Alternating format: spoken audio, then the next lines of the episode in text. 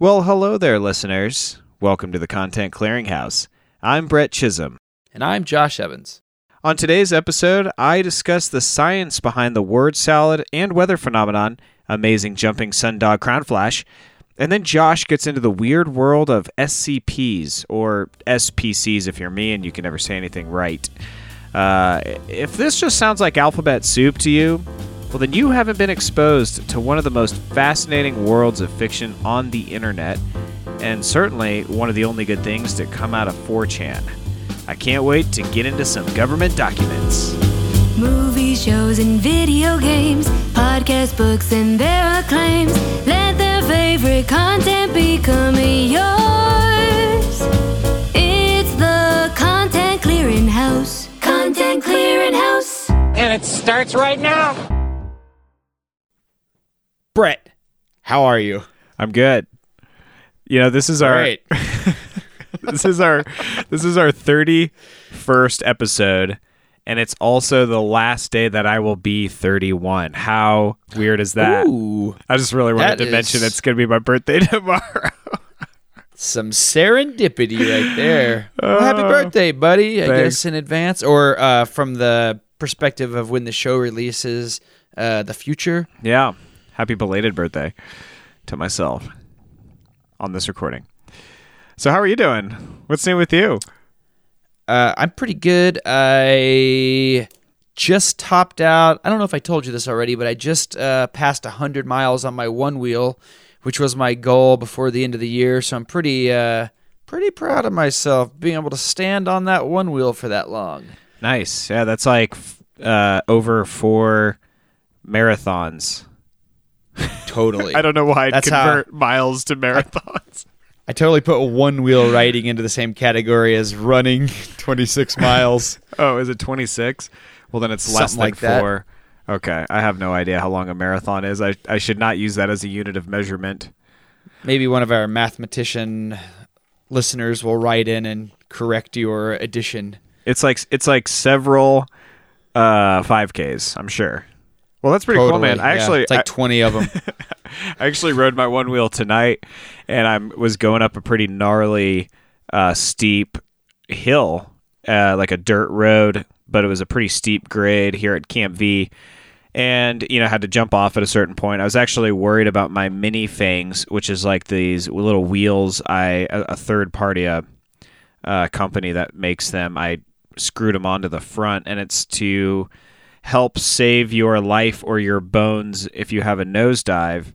but actually, those. I actually think it might be a little bit detrimental when going uphill on like really rocky, um, bumpy terrain.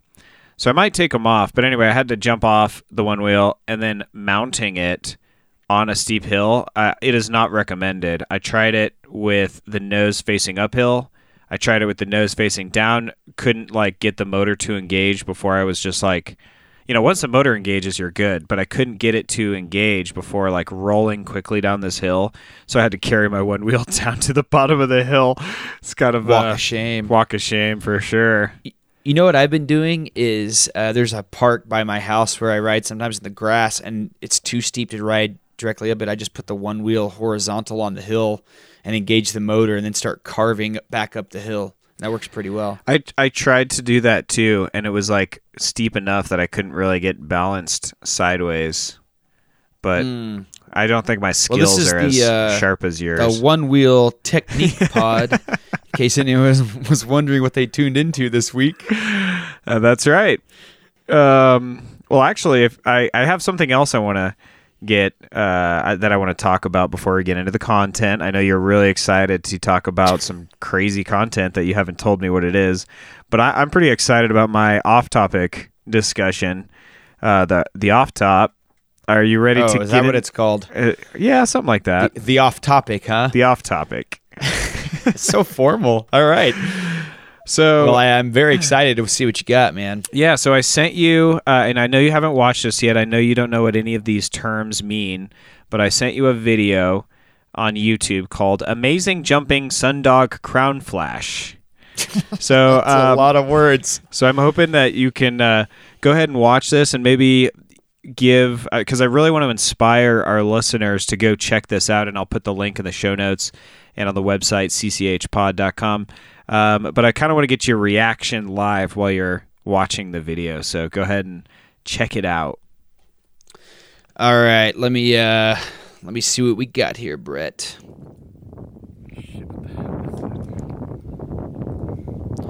All right, so I'm looking at it's like a video of the sky. Looks like there might be some uh, parachute lines or something on the right, maybe a balloon. My goodness. And now this guy's looking through his sunglasses at the sky, Fucking flipping out, dude. and the light is moving back and forth. It Looks like a laser beam in the sky or something. Can you hear the, what the guy's saying? Yeah, the guy is really kind of freaking out about this. So look, so keep watching that light. Yeah, it's wiggling back and forth. He's very amazed. It's pretty strange looking, right? It's really weird. Is this a natural phenomenon? It is indeed. All right, I'm going to pause it right there. Yes. So I'm guessing that's a sundog. that that is correct. Well, more specifically, uh, that is called a a jumping sundog. So I'm going to be talking about sundogs a little bit. Now, do you remember um, kind of the the particular part of my appearance that you and our group of friends, the crewba, uh, pointed like liked to single out about me? My weatherman your hair. appearance? yeah. yeah, you had probably you looked like a uh, kind of like a Roman statue. Your hair was always so sculpted, like it was cut out of marble. It's like the most perfectly groomed man hair I think I've ever seen. Well, I always, I, I actually secretly liked uh, you guys always, uh, you know, it's, it seemed like you were making fun of my weatherman hair, but I, I kind of liked it because I absolutely love uh, weather stuff like meteorology. It kind of, it kind of comes with the territory of aviation, obviously with flying. Um, but the, you know, the more that I've learned about weather, just the more fascinated and amazed I am by it. Now, there's a lot of weather phenomenon that I actually are kind of like on my list to talk about on the off top. I mean, microbursts are super fascinating. Um, green flash sunsets, light pillars, ball lightning.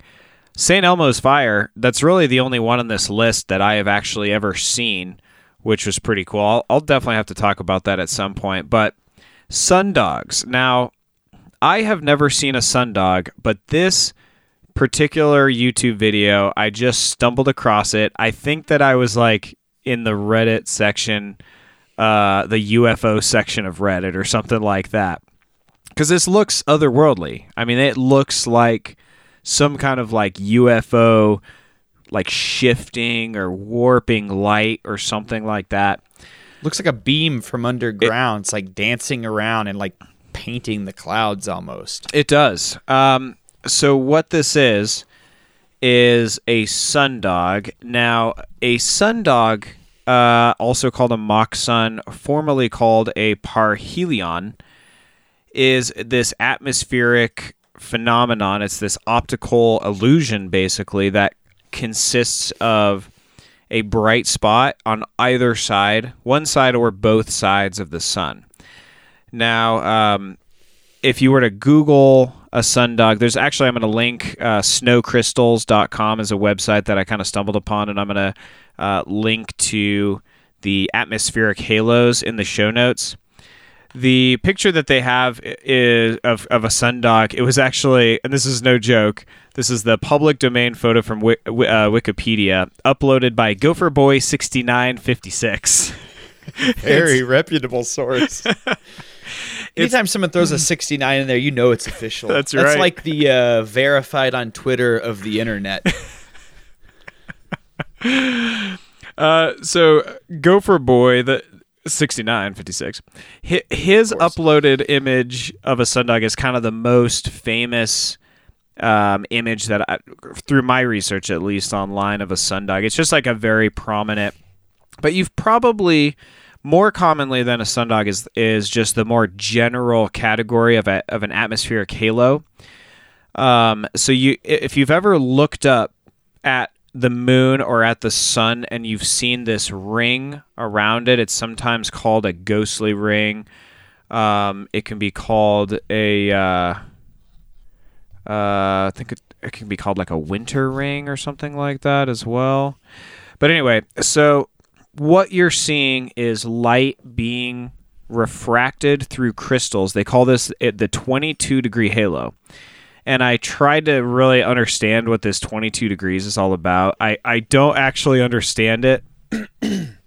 Literally, this website says the math is not simple, but it turns out that the most likely reflection angle is 22 degrees. So it, it comes from these ice crystals that are that are in cirrus clouds mostly. So they're they're they're ice crystals suspended in the air. They usually have a hexagon type shape. So they're kind of like a prism.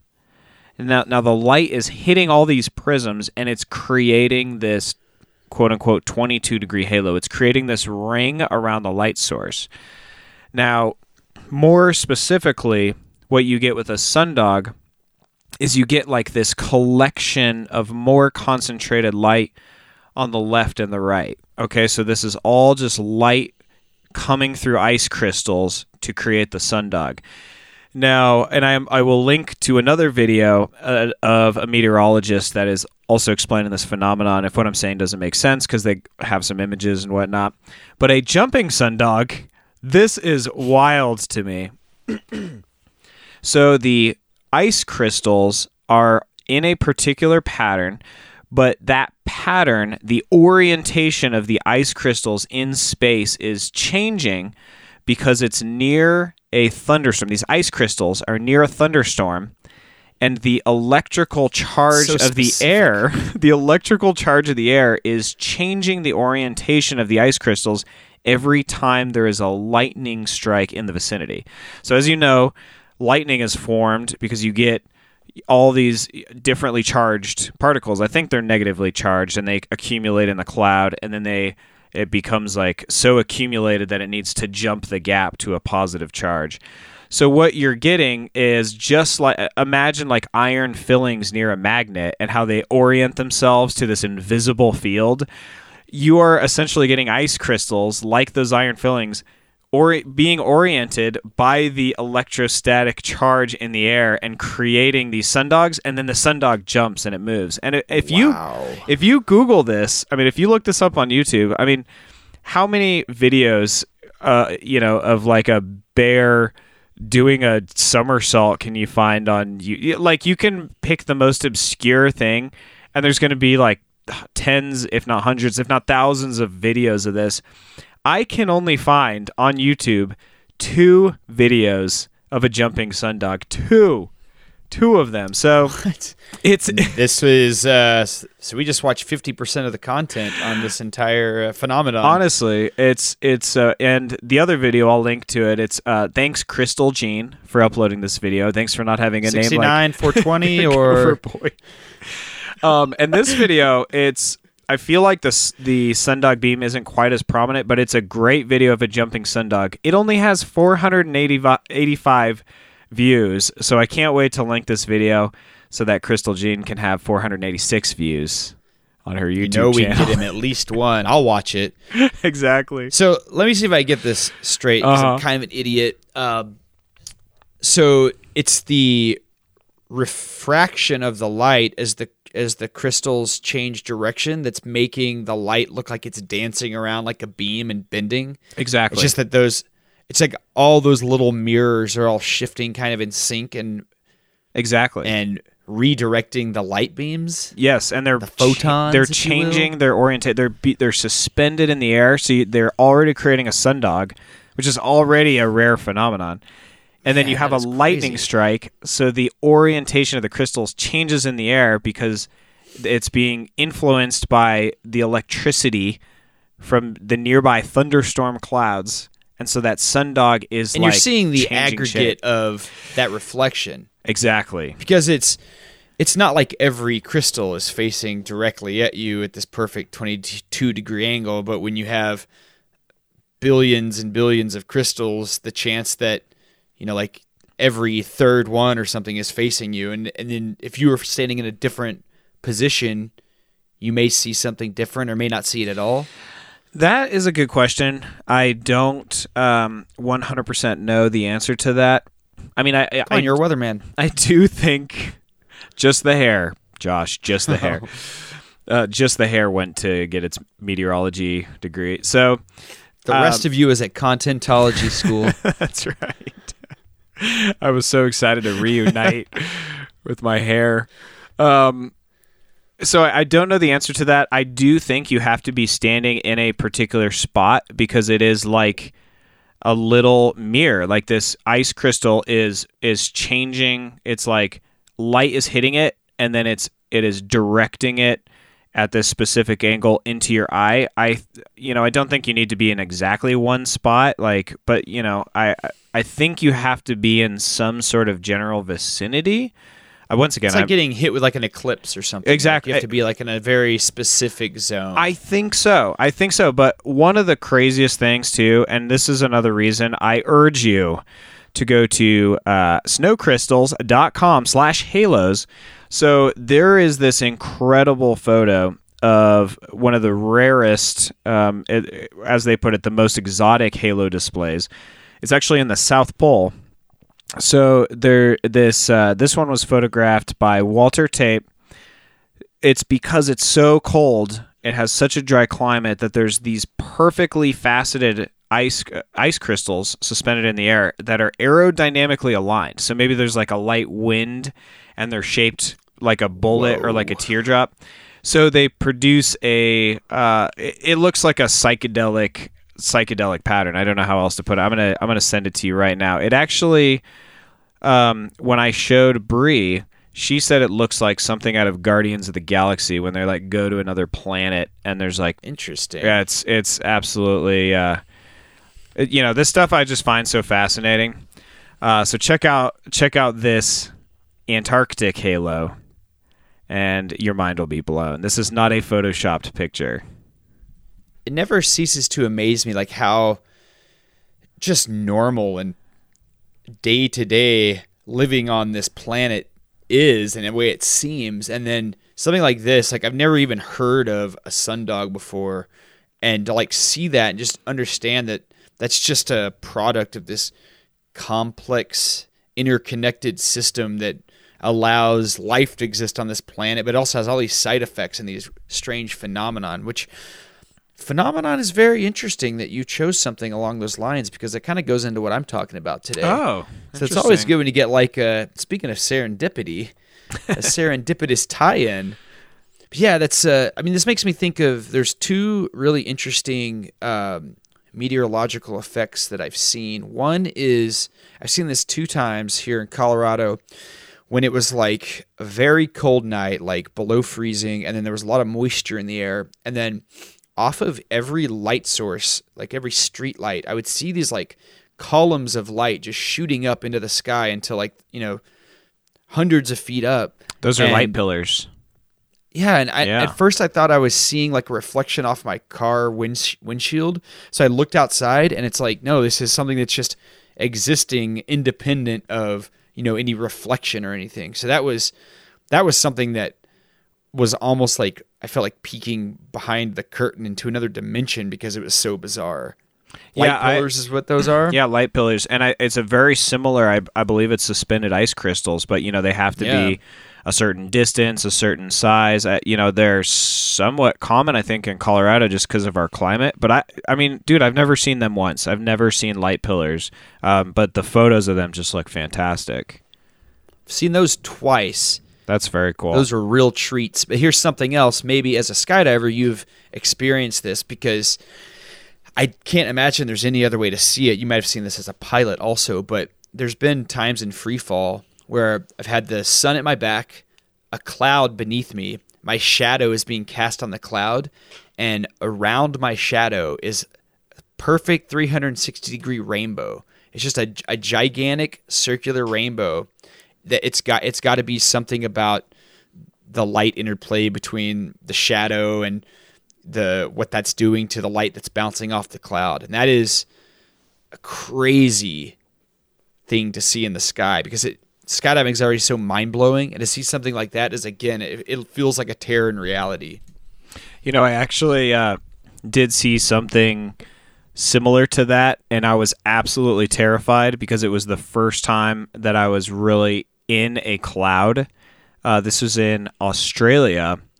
Um, I believe I was out at yeah, I was out at Sydney, and I was straight up like in a cloud under canopy.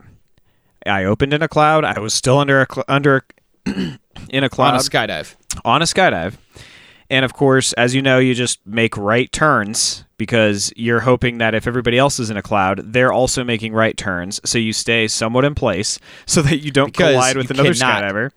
See anything in a cloud. You have like Right. 50 foot visibility, maybe. Right. Well, every t- so the first time I saw my shadow, I thought I was about to fly into another skydiver. Of course, it was just my sky. It was just my you know my shadow on the cloud. But every time I saw it, it scared the shit out of me because I thought I was about to collide with another skydiver under canopy. But yeah, never uh, you know popped out of the clouds and landed. But it was. Uh, I, I couldn't. I do remember seeing a halo around it, but I was so scared that it was another skydiver. I like totally forgot about that detail. Whoo, that's intense. Yeah.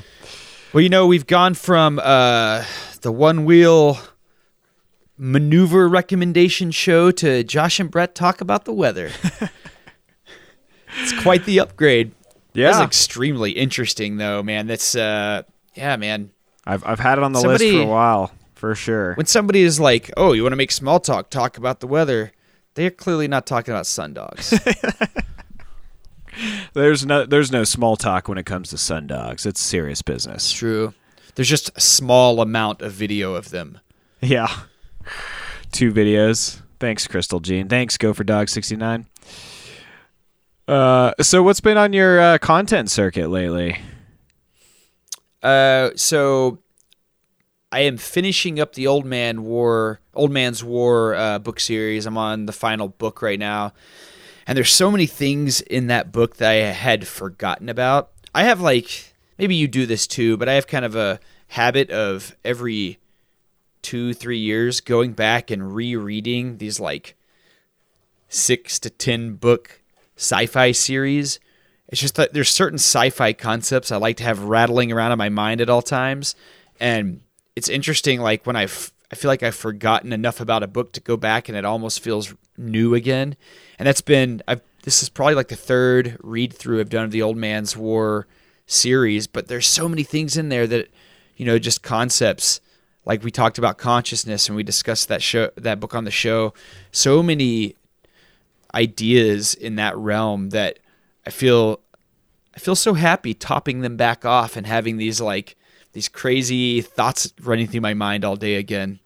So that has been pretty great. I'm almost finished with it. I'm sure I'll have to move on to something else new soon. That's awesome.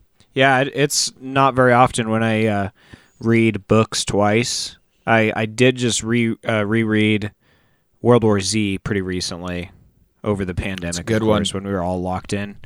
I guess I shouldn't say over the pandemic. It's still happening. Oh yeah. Yeah. Right in the middle of it. Well, anything new? Did you uh you got anything new going on? You know, I haven't had a, a whole lot of time. I've been, uh, we just had furniture delivered at Camp V. So it's been like a lot of unloading, moving. We've been doing some some yard work. We're trying to like get this place uh, spick and span and ready for uh, guests, basically. So, and I'm just like exhausted and sore and ready to sleep at night. But you know, when I'm doing the dishes, I like to listen to my podcast. So I've been listening to Sam Harris, Making Sense. Last podcast on the left has had some fantastic and gruesome episodes uh, So lately. good.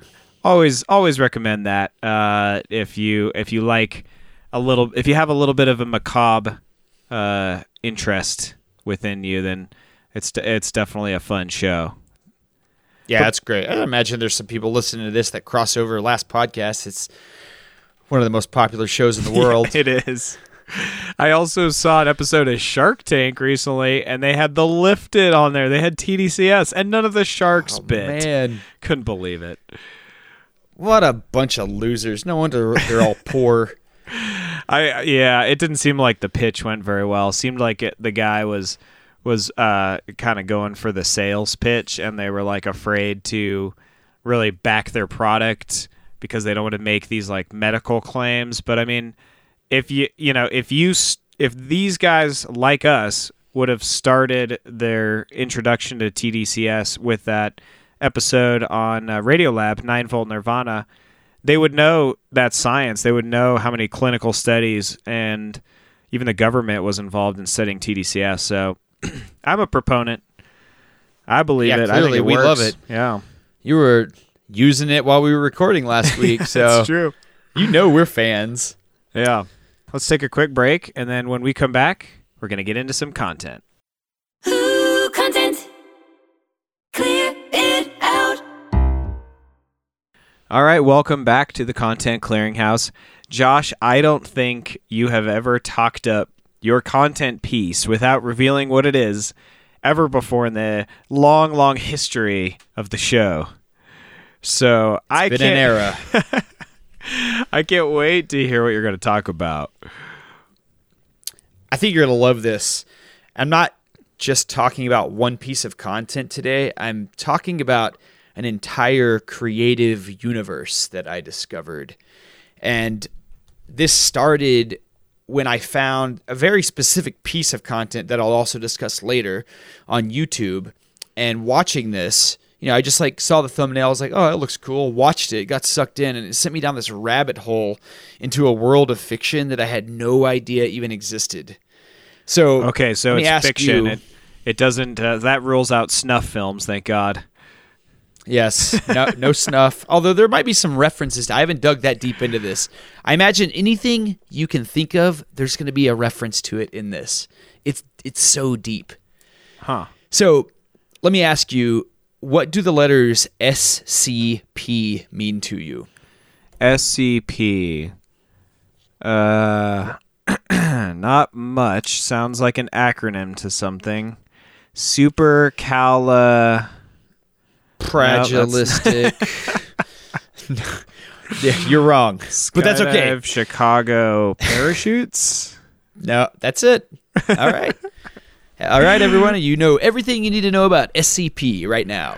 No, so those letters didn't mean anything to me either until Thursday night. Like I I prepared, usually I prepare these weeks in advance, but I derailed my plan that I had for tonight's show when I came across this and just started outlining this thing. Like I discovered this on Thursday night and I went on this manic researching mission until like four in the morning.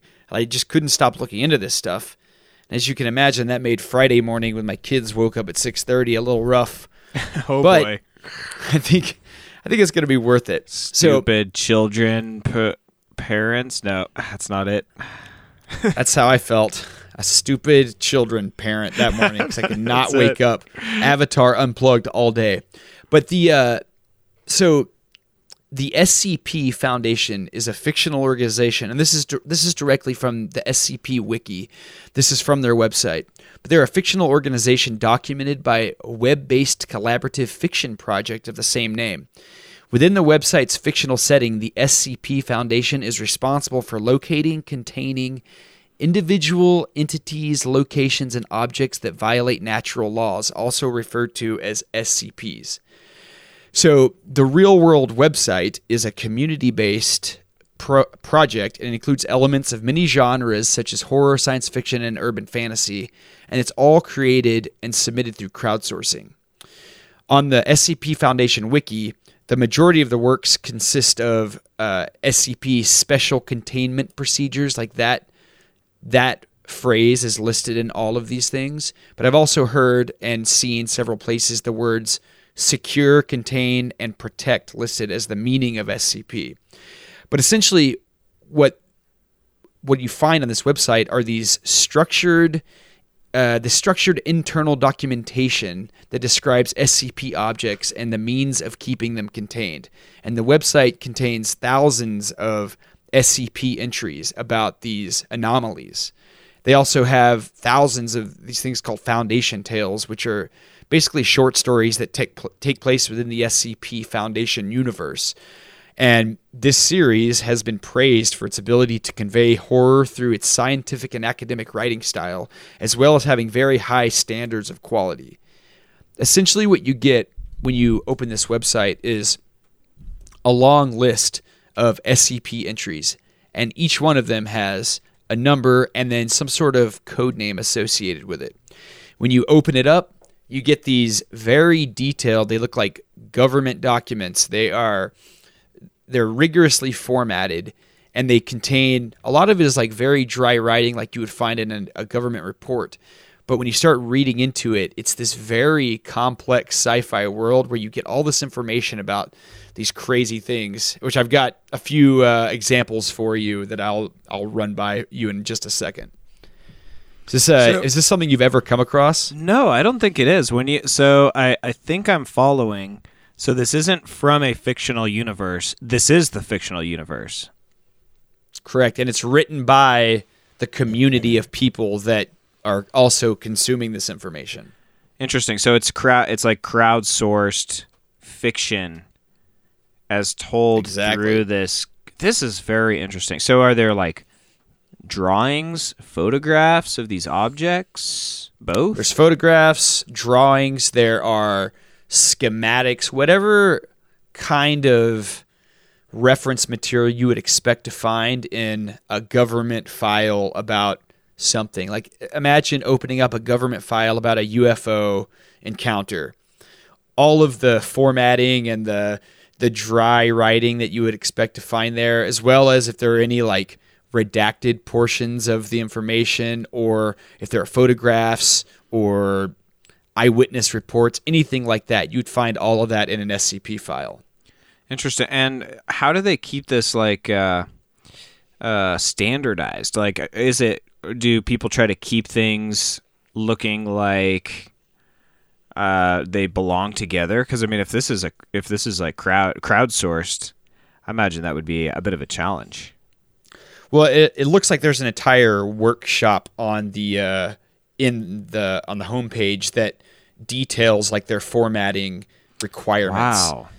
And This then, like any interesting. large community like that, there are moderators that are going in and just making sure that everything looks like it fits together. You know, like I imagine that the people that are doing this are they probably get pretty good at it because this seems like the kind of kind of like writing project you would get into if you were like super into creative writing and just like expressing yourself and you get you know you, you really get into the formatting aspect of it because that presentation is a real part of making you feel like you're sifting through government documents Wow.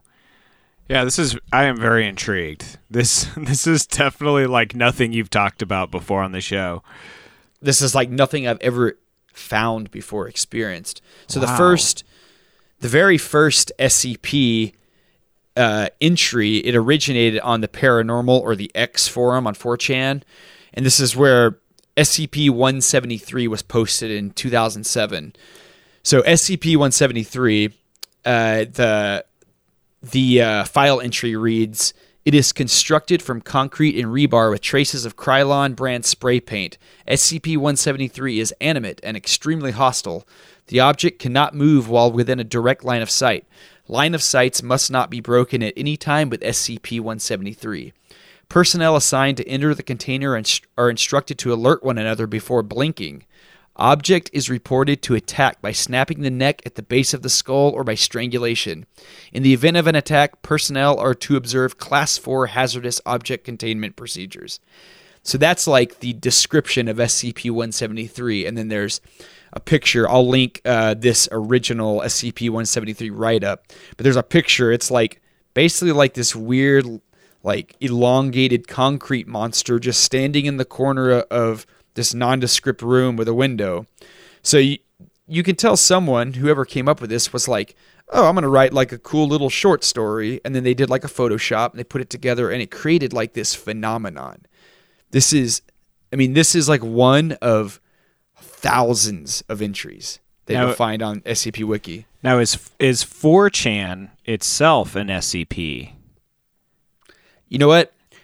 I have not dug deep in, enough into this, but I guarantee you, you would find something along those lines in here. Like a meta people write this stuff about Yeah. everything they're fans of, anything they find interesting. Like there's there's stuff in here about like a TV that only displays this extremely brutal sports contest. And once you watch this extremely brutal sports contest, you'll never have interest in any other kind of sport because it rewires you and it makes you it, it sets your standards higher. It's it's just like this insane detailed history of all these imaginary phenomenon. That is very interesting. Wow. Like I almost felt like I was participating in an augmented reality game while I was reading this stuff. It was like it was a secret stash of content that was way off the beaten path and something you have to really dig for. And it's been a long time since I've experienced anything like that. I just I just like that this is like something I love about the internet and I mean I can't imagine uh, a lot of great things are born out of 4chan, but just like the idea of a meme. What about QAnon, bro? There you go. I mean, I, I, of course, QAnon. That's th- thank goodness we've got Q on our side. Uh, We don't endorse Q. uh, no, it's but the, just like the idea of like an idea virus or like a meme that I don't know. Somebody like makes one joke, and if it if it's just enough people just like think it's funny and share it or like tweak it, and then you kind of like it gets this exponential growth, uh, like a virus. Um, you know, and that that's where the term comes from of something going viral. But it, you can create like these whole uh, stories of this like entire internet culture. But this this one in particular actually sounds like people put work and thought into it, and it sounds like I don't know, way more interesting and fascinating than like memes. Like uh, the other day, uh, Bree Bree and I were looking up Cankle memes. And I was like, "Why? What?" Because I, I guess I didn't know exactly what a cankle was. I, I kept saying my uh, after I got done, calf ankle.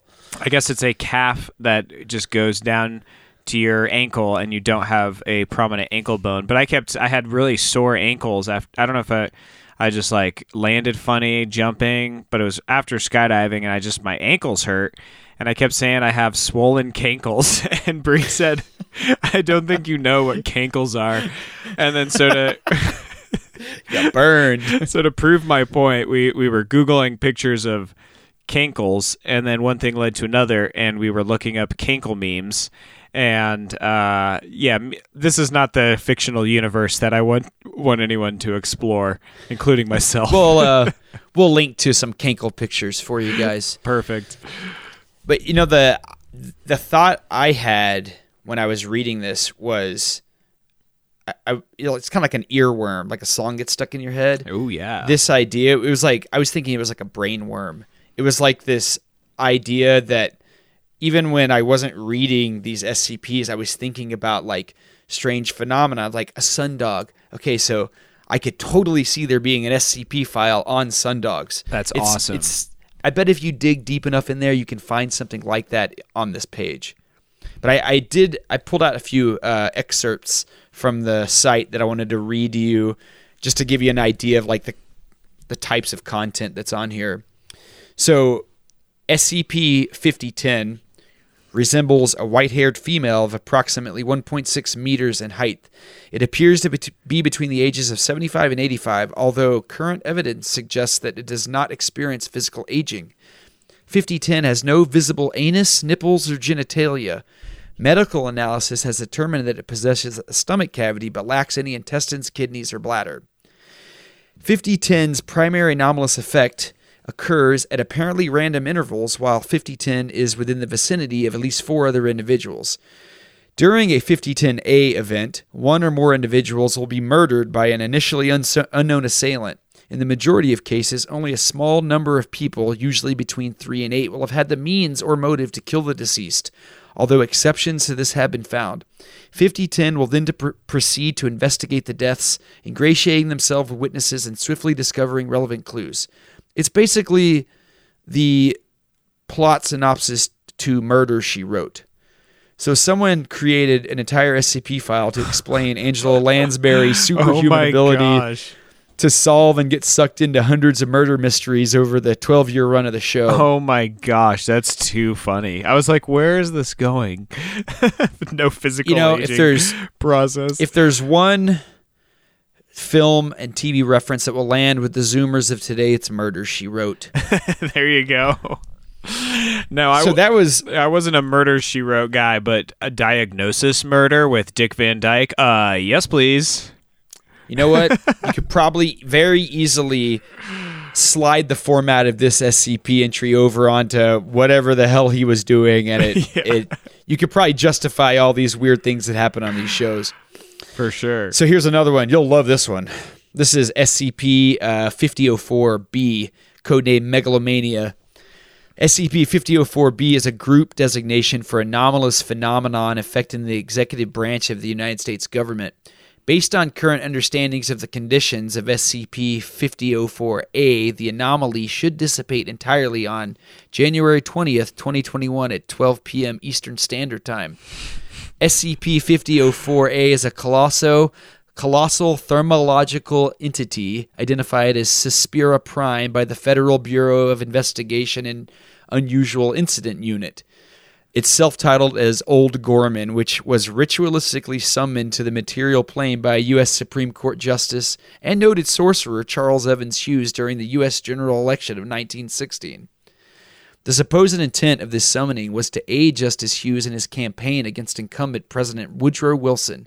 However, this effect was in vain, as SCP 5004A was originally too weak to take any action that would have aided the Republican candidate. After his eventual loss to Wilson, Hughes, either unknowingly or out of spite, altered the conditions of his ritual in a way that changed 5004A's stated intentions, leaving the entity to sleep for a 100 years before awakening. SCP 5004B is United States President Donald John Trump. SCP 5004B is a powerful reality sink, negating the anomalous, anomalous effects of supernatural entities or artifacts near it by altering the way these entities or artifacts interact with the specific fabric of. Of space-time. so, this is some independent writer created this entire fully fleshed out entry for a history of Donald Trump being an anomaly with powers to control a separate, entirely fleshed out demonic character summoned to help some obscure judge win a presidential election in the 1900s. I love it. It's and this is like I didn't that's a lot. I didn't want to copy too much of this because this entry goes on for like 40 pages. I'm gonna just, like, read it. History of this story.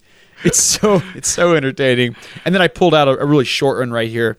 This is like two sentences. This is uh, SCP 1143. It's a pair of unbranded aviator sunglasses. when worn by an individual, 1143 causes inanimate objects behind the individual to explode spontaneously and seemingly in random pattern. It's called the code name for this one was called "Cool Guys Don't Look at Explosions." That's perfect. Oh man, we should link to that YouTube video too. You remember seeing that? The cool guys don't look at explosions. Like The- a supercut of that? The music video.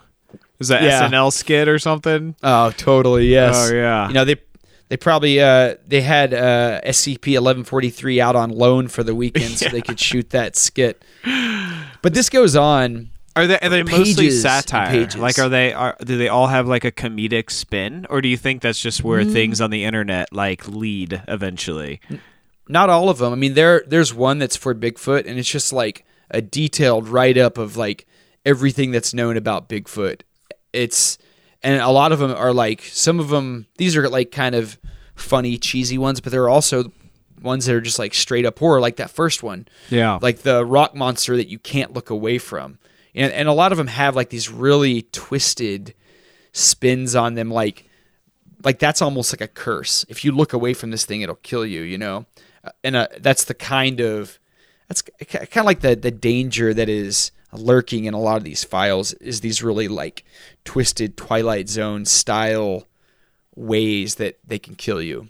Very cool. You know that the Angela Lansbury one when you first started reading that one after you talked about the uh, the rock monster, it kind of reminded me of the zombie video game that you and I used to play that had these like the witches that were like such a frightening character. Left for you- Dead.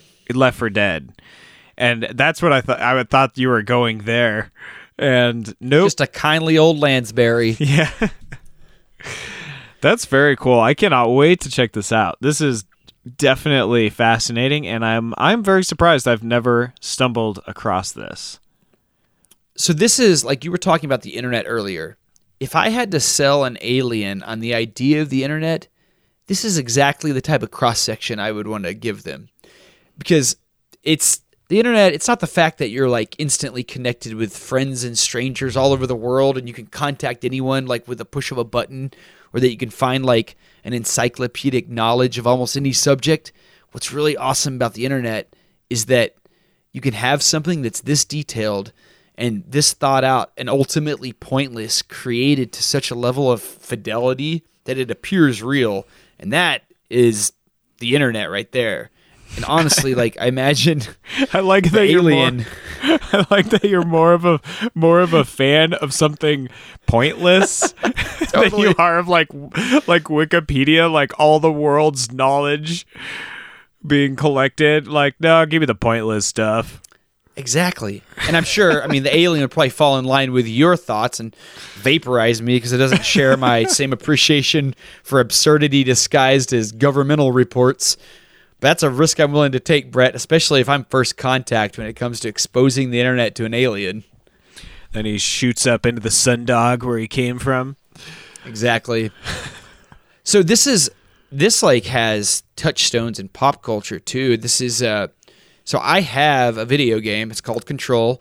It's like a third person shooter that I bought because it looked interesting, but I had no idea that this game is almost a direct tie-in and reference to the SCP universe. So you uh, you play as a character Jesse, this this woman who's going in for a job interview at this place called the Federal Bureau of Control, and on the first day you like you go in and you notice that like you'll walk a direction down a hallway and then you'll turn around and then when you spin back to your original direction the hallway is completely changed. It's like you're in a different part of the building. So you start to get a feeling that like this building is you know it's like alive or something. And then you get sucked into like this paranormal mystery where you find out that this building which they call the oldest house is non-euclidean geometry which means that it's different on the inside than it is on the outside. And that hmm. It's built to house these anomalies and a lot of them are almost word for word something you'd see on the SCP website. So like there there's something in there that it's like a refrigerator that you can't look away from. And when you encounter it, it's like a, a character standing there just like locked onto it and you get the feeling he's been there for years or something. And it's all this kind of like weird psychological horror. So this is I mean I found a Wired article about SCP as a phenomenon and how it's like you know now it's resulting in like these AAA blockbuster games being created. Hmm. Interesting. Yeah, I mean, I I am familiar with this idea from like X Files. If you remember some of the episodes that kind of paid homage to the longer uh, running story arcs in X Files, they had kind of the like the d- nondescript government building under lock and key with just like Not the monster of the week, like the uh, exactly. yeah, the long form stories. I think it was always the smoking man that was Yeah. like, you know, dropping a piece of paper off or whatever, like wheeling a box in there. Same with uh, Indiana Jones, the the worst or tied for worst Indiana Jones and the Crystal Skull. Um, they they a have Shia like, LaBeouf vehicle. it, it was it's pretty bad. It is pretty terrible. bad. Um, but they kind of have that like giant government warehouse where they keep the Roswell crystal skull alien UFO buzzword uh artifacts. but yeah, I mean I I definitely like I don't know, I think there is uh, there's there is definitely something about this type of fiction or just this idea that like sp- has spoken to me since I understood we had we have a government. I like it, it was days after that when I thought they must be hiding something. There must be some like a warehouse of crazy artifacts that are too dangerous to put in the Smithsonian because they're cursed. Yeah. That's so on this page, once you get past like the intro of SCP Wiki and you start getting into the files, it's all very convincing. There are several places on this page where it says SCP Wiki and the Foundation are fictional creations. None of this is real. Because I could totally see someone who's like deep into internet conspiracy getting linked to one of these files through Reddit and then like taking it as something that's real because it seems it's so boringly formatted. It's totally something you expect to see come off of a bureaucrat's desk. And that just like feeds into the fiction of it, which is why the the whole idea of it is so fascinating because it's it's it's the kind of thing that you would like why would somebody make this up? You know, it's- it just it just seems so like it was just part of somebody's hourly job to file these things. Huh. Just a huh. Hmm. That's no. So- I, I was thinking about QAnon again. I'm sure it's on there. All right, so let me nothing, let me talk nothing to you. realistic. There's nothing realistic or believable about QAnon, but I, who knows how many people believe that? I mean, it's like almost like a sparking like a political movement right now. So, yeah, I could totally see something like this being being taken seriously easily, which is and crazy. I can see how phenomenon like QAnon gets started also where it's it's something that, you know, someone maybe created it as an art piece, like some sort of performance art, and it takes on a life of its own. And then maybe it it changes hands a few times. You know, it's like it gets too big and the person who started is like, I don't I don't want to do this anymore. So it changes hands. So like the tone of the posts change. But it, it's the fiction really exists in the mind of the consumer. You know, it's like the the breadcrumbs, the Q posts are just kind of like a jumping off point for one of these crazy like flash phenomenon like collection of human minds to come together and just take on its own momentum that really can't be stopped. You know, um, Reply All did a. I don't know if you heard the recent episode where they discussed uh, who they think wa- is behind QAnon, but it was very interesting. If you haven't listened to that, I seemed- did listen to it. And I, it, it, seems was pretty fascinating. credible. Yeah, Yeah, and we won't go too far into Yeah. it now, but everyone here knows that we want you to go listen to Reply All. definitely. So if you haven't caught up with their most recent episodes, go check that out now. well, I'm kind of hoping So that wanna- you. Yeah, go ahead. Well, I want to talk to you about um, how I came about all of this stuff, like how Okay. I came across it. So it was this was on Thursday night. This is the piece of content that I said that I was just scrolling through YouTube and found. So it had this like I'm a sucker for like military sci-fi stuff, and it, the thumbnail was like a guy with panoramic night vision goggles. He just like kind of looked like a SEAL team member. And the thumbnail was real slick, and I was like, "Oh, this looks cool." I clicked on it, and it was called SCP Overlord, and it's this Kickstarter backed project. It's a YouTube film by Evan Muir and Stephen Hancock, and it's on this page called Evan Royalty.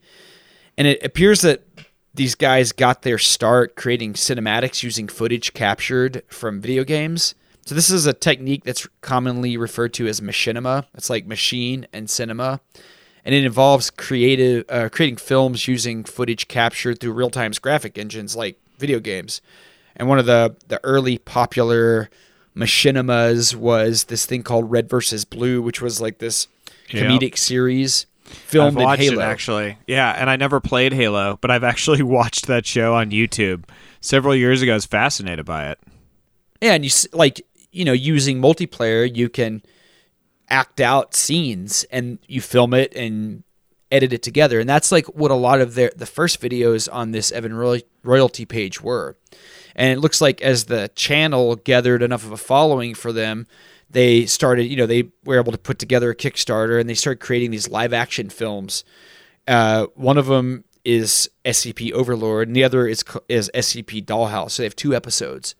But the the first one I watched was uh, Overlord, and the plot synopsis is basically there's an anomaly strike team. They're working for the Foundation, and they're tasked with investigating this strange occurrence at this rural farm, and the farm is known to be the location of this cryptic cult. So the the anomaly that they're investigating it includes these humans levitating 30 feet above the treetops, and they're kind of like in this like sacrificial like Jesus pose, and they're sent there to investigate. And you get you get the feeling that these guys they've never seen anything like this in particular, but they are professionals in this field of assault on these anomalous occurrences. So, despite their unfamiliarity with this specific issue, which is basically like a horror movie setup, they remain professional and effective throughout the entire the entire runtime of the of the show. And that is I think that's like very refreshing to see an approach like that because it doesn't buy into the like Resident Evil type trope where there's like a highly trained strike team and they just get torn apart instantly as soon as they encounter something strange. Like it doesn't go that direction at all. Hmm. Interesting. And this thing is way better than it has any right to be. Like the acting is pretty much great across the board with maybe a few questionable line deliveries here and there, but it's much better than you would expect to see in like a live action YouTube s- movie basically. And then And this the was the kick, thing that this was a kick this was a Kickstarter backed project, Yeah, exactly. but it's it's out now, so it's already been funded and everything and created. Oh yeah, you can watch Oh. all this stuff for free. Everything I'm talking about tonight is free. So the first thing that like really got me where I was like I'm going to sit down and watch more than like 3 minutes of this was the character design. Like all of these soldiers, they're all in gas masks with their faces obscured and they have tactical gear on, but what they're wearing underneath the gear really sets them all apart so they cut different silhouettes. Like they they all have like a vest and night vision goggles and a ballistic helmet. But they're all wearing like different shirts. Like one guy has like a red shirt, and you just kind of identify him as oh he's the red shirt guy. And then there's different pant shirt variants and different pouches and things. So it's very clever the way they characterize all these people who would otherwise look very inhuman because you know like you see a SEAL team member all decked out for like a night raid and they they look like some kind of like alien assault force because they're wearing all this high tech stuff. So it's very much like video game characters, the way that you would have like that silhouette personalized for each character, and you can identify them just by glancing at them from afar. Interesting. It kind of, I don't know why it reminds me of this, but um, I- it kind of it, it reminds me of the new Jumanji, how you have like video totally. game character tropes. But yeah, Yeah. that that movie was actually pretty fantastic. I gotta say, I'm a big fan of that. It's- it was actually great. I have a. It's kind of like a guilty pleasure, but man, The Rock puts out some good, some good content, man. dude. He's Dwayne Johnson for president, twenty twenty So good, Billy. so they're uh, so they have gas masks on too, and another way that it kind of personalizes them is they have like one guy has like a wart like a warthog from you know like the A10, the mouth painted on his mask. One guy has these red stripes up and down his mask. One guy has fangs. You kind of get the feeling they're all they're all like independent, maybe like mercenaries that are all skilled in this like anomaly assault business. And then the way they move and clear rooms, you can tell like these guys really put a lot into training their actors because they're never flagging each other with their guns. Like anytime they pass in front of each other, the gun goes up or goes down. They're calling all their movements. And then again, this is something that you wouldn't get in you know, you wouldn't get any format other than like an independent YouTube film, but there's this dramatic showdown it, that ends in a very anticlimactic double tap from one of the operators. You know, it's like there's this big buildup, and it's like pap pap, and the enemy is down, which it seemed that seems so realistic to me because they really built this tension. They tried to diffuse the situation, only to have their hands forced. And it really looks like these guys' training just took over and their response was on autopilot. So, you know, kudos to like that kind of restrained writing and like the performance from the actors. I was like, when I saw that scene, I was totally bought in. I was like, I'm I'm okay going wherever this movie takes me at this point. How long is this? Like a full length film? It's like 30 minutes. Okay, so it's like a short film, and it's all based on this SPC fictional universe. Yeah, SCP. God, that's It's- crazy. so cool. So I want to really cool. This there's another. This is another thing that kind of struck me as like some of the the genius performance that you get from independent filmmaking. So they're all wearing gas masks, and there's one scene where this character he's trying to like hack a door lock, and he tells the guys like, "Did you try one, two, three, four? And they're all like, they all like talk to him like he's an idiot.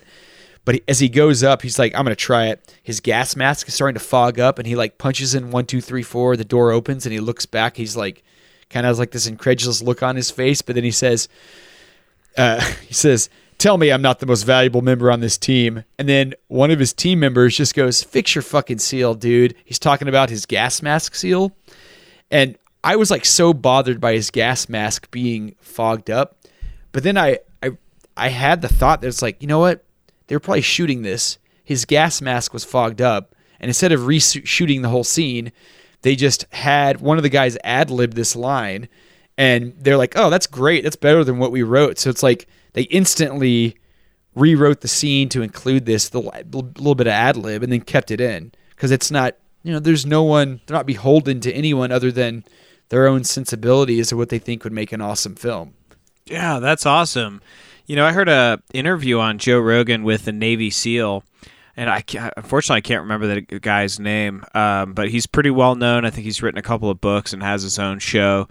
But he talked about fighting in Iraq, and he was like this special forces, like uh, I don't know, Navy, I th- Navy SEAL, like serious stuff, you know. But he had He interviews Ton- a lot of Navy SEAls, so he does. He it does Yeah. not narrow it down. Um, being on Joe Rogan, but he had all kinds of equipment, this and that, and he had a gas mask, and he was saying his first like high profile raid, like his first like real mission. He his mask was basically completely fogged up, and he couldn't really see anything. So it might not be like that out of the realm of just like realism. yeah, it seems like that probably happens. Yeah. and it's probably if you're getting fogged up, you know, it's probably an indicator that you did something wrong with the seal, and so of course you're like in this like brotherhood of like badasses. You're gonna give each other shit. That's just like what you do. It just seems so real to me. Yeah. And that is like what I like about that. I'm just assuming that that was some sort of impromptu thing, but I really I know from like doing design work and designing logos and posters and things, like some of the best work is a product of working around the limitations of a project or your own shortcomings or mistakes and just like incorporating them like happy accidents. And that's, you know, it's amazing what a creator can do with like massive creativity and a love for their craft and the constraints of a small budget. You get like these little genius tidbits and something that is also just overall an amazing work of art. I like that you're channeling Bob Ross for the show. Happy little accidents. Exactly. So I'm not going to go too far into this thing, but Overlord, SCP Overlord, awesome. Amazing. The effects are understa- understated and very believable. The characterizations are all very realistic, and that added to the suspension of disbelief for me, both at the story that they were presenting, but also the fact that this was a small independent film. You know, it like it started to take on the feeling of something that had like a, a budget behind it, but not those same kind of designed by board meeting ideas that usually come with a budget. And that's the exact kind of content I did not even know I was missing out on. That's really cool, man. Wow.